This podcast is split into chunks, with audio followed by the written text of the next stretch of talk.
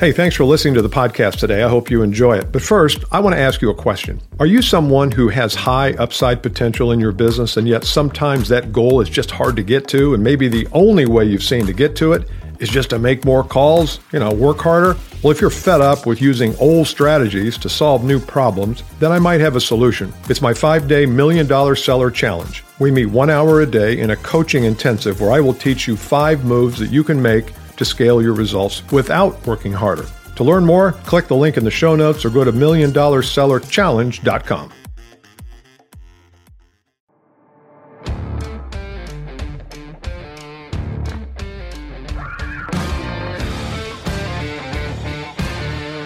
Good afternoon, morning, or evening, depending upon where in the world you are. I'm Bill Caskey. I'm here in the Midwest part of the U.S., and we are on a journey here to part two of our two part series on how to be a higher achiever. That's not actually the title of it. I don't have a title of it. But I do know this that I get a lot of email and sometimes even calls from people who are high achievers, already really good at what you do. But you want to do more. You want to be better, but you don't want to burn yourself out doing it. Uh, grinding is not the way to go from $200,000 a year to $900,000 a year. There's not enough grinding hours in the day to do that. So we've been uh, taking a look, and we looked last week. If you have not listened to last week's episode, listen to this one and then go back and listen to that one. They're not necessarily sequential, but I've got seven tips here. We talked about some of the traps that a high achiever faces in last week's episode. I'm not going to go over those again, but I will quickly recap the first four of my seven tips. Number one, get clear on vision. Where are you going? What do you want life to look like? Not that it's bad now, just what do you want it to look like in your ideal future? Number two, what are the required mindsets and mentality? What's your required mentality in order to get to those things? Because if we don't change the mind, we can't change the market. So change your mind first and figure out what those things are. Number three, limiting beliefs. Where are you limiting yourself? You might even call this limiting self beliefs because these are beliefs about you. This has nothing to do with the outside world. This is only what you believe about you, about your future, about your potential, about your role on the planet, about your purpose, etc. Which brings me to number four purpose. Why do you do this? What's behind it all? Not just why are you here traipsing around the earth. I mean, that might be part of your purpose, but why do you do what you do in your business? Is there a real purpose or is it just to make money? Hopefully, it's more than that. I think most high achievers have a purpose beyond money, and I think it really has to be. Money can be a byproduct and a, and a sort of a submission but I don't think it can be your sole purpose. So, those are the four things that we talked about last week. I also mentioned that I am considering putting together, based on the feedback that I got from the last session and over the last few months, putting together a high achievers small group coaching session, uh, coaching series, I mean. Uh, these would be for people who are in the $200,000 ish range and want to grow more. Uh, if you'll go to billcaskey.com, the very top, there's a there's a banner there, a very thin banner. You got to kind of have to look for it. Just get on my wait list. There's no commitment there. You're not. I'm not going to be charging your credit card or anything, but I want to know who's interested and who's not. So if you're interested in something like that, get on the wait list. And as I start to craft this thing over the next 30 days, I will let you know and keep you keep you updated. But let's get back and talk about five, six, and seven. Number five, the high achiever needs to think digitally by building his or her platform. And I kind of dump this into the same area as personal branding. But a lot of the way you got from where you were, let's just say five years ago, to where you are today, a lot of the way you got there was from grinding, was from physically showing up, networking events, making calls, doing deals, getting referrals. And I think all those things still work, although I know with COVID, the networking thing probably hasn't so well, but it could be online. But I'm interested in you building your brand online, building a platform. And a platform could be LinkedIn. And I'm not just talking about getting on LinkedIn and linking to a whole bunch of people until you have 5,000 connections. And then what? How you get, what are you going to do with that? I'm talking about creating content, digital content online, so people can sample you People can say, you know, I've been watching Phil's videos and it's time for me to buy a building in downtown Chicago and I really like Phil's videos. I'm going to call him and see if see if maybe he'll work with me. So the idea here is that high achievers want to get to the next level, they've got to digitize their connection points.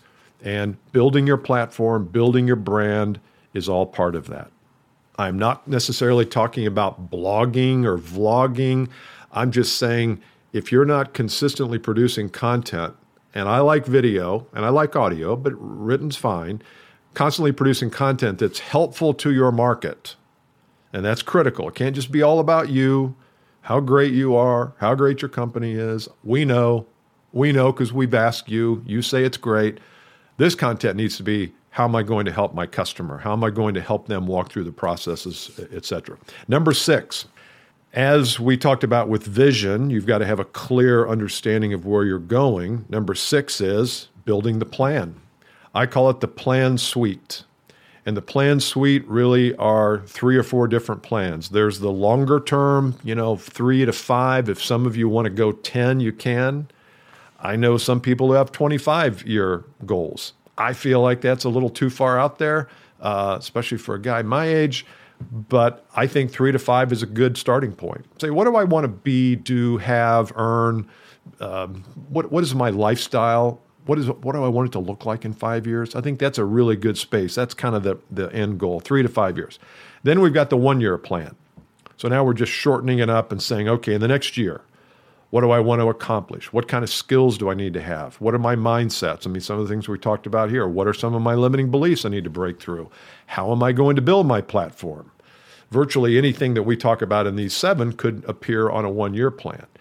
I have all of my small group coaching clients, and I will have, if we do this high achievers program, we'll do it there, create a one year plan. You would be shocked at, and I'm not going to go through the whole plan, but you'd be shocked about how many people come to me six months into the year and say, my goodness, I've, I've, I'm done for the year.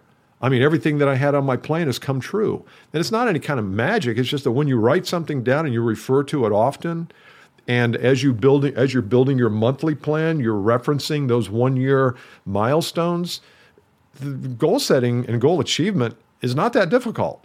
But when we don't write it down and we don't have a plan and we don't have an action oriented way to implement those things, then it becomes difficult. The third element of the plan, so we've got the five year, we've got the one year, we got some kind of a 30 or 90 day. Some people like the 90 day thing. I'm more of a 30 day guy.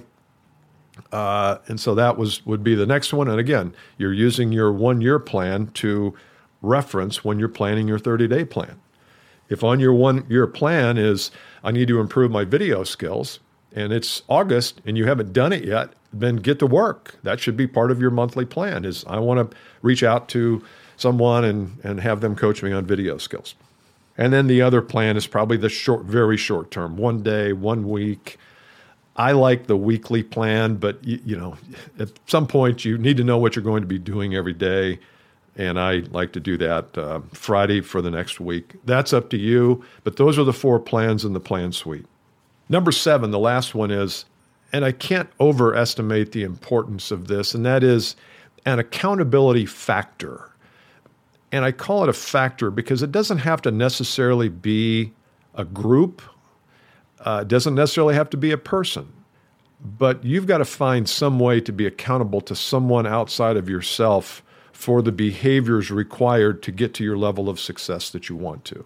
I don't like it to be a spouse or a family member preferably, I like to have a coach, someone from the outside who doesn't win or lose based on whether I win or lose. I think there's too much garbage and drama that goes along with that. That's why I don't like spouses to be your accountability partner. Um, because they're in the game with you. And I think a coach has to be sitting on the sidelines, kind of looking at the game. And so that's why I like coach. I like small groups. Uh, we have a group called the 2X Group, which is a sales, B2B sales group that is exactly that. We hold each other accountable in a, in a nice, gentle way. We don't spend a ton of time each session on it, but we do spend a little bit of time. And when I commit to another human being and look them in the eye and say, by the time we meet next, I will have this lead generation program written, I have an extra added level of incentive and commitment to do it. And how many times have you you know, studied for or written the paper the day before it's due when you were in school. Because accountability, it's due. And I put it off until the last minute, and that's not good, but at least I got it in.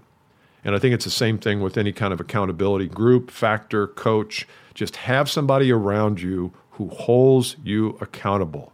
They don't babysit you. They don't call you at 6 a.m. to make sure you've rolled out of bed or lifting weights already. They don't make sure you're not eating donuts all day. That's not what an accountability partner does. Accountability partner meets you on a frequent basis, weekly, bi weekly, and you check in with each other. So, those are my seven things. Once again, if you like these and if you feel like, you know what, I'm doing well, but I think there's another gear, but I don't want to work harder that's really clear. I don't, I don't want to go from 50 hours a week to 90 hours a week to, to make an extra 200 grand. And you should not. I said that the first episode. But if you might be interested in what I'm putting together, I'm kind of working out some of the details now. I don't know exactly what it looks like or what it costs or anything like that, but I'm looking for 10 to 15 people who might want to join me on this journey. High achievers. We'll talk more about the money later. But if you're interested, go to billcaskey.com. Top upper part, there's a little thin banner there. Click on that, it'll take you to a page. And we'll also be sending you out something too. I'm working on this document called The Required Mindsets of the High Achiever. It's not done yet, probably be another couple of weeks, but I will send that to anybody who, um, puts, gets, puts their name on the wait. I will send that to anybody who puts their name on the wait list as kind of a gift. All right? BillCaskey.com. Really enjoyed having you. I'm really glad that you uh, listen every week, and we will talk next week.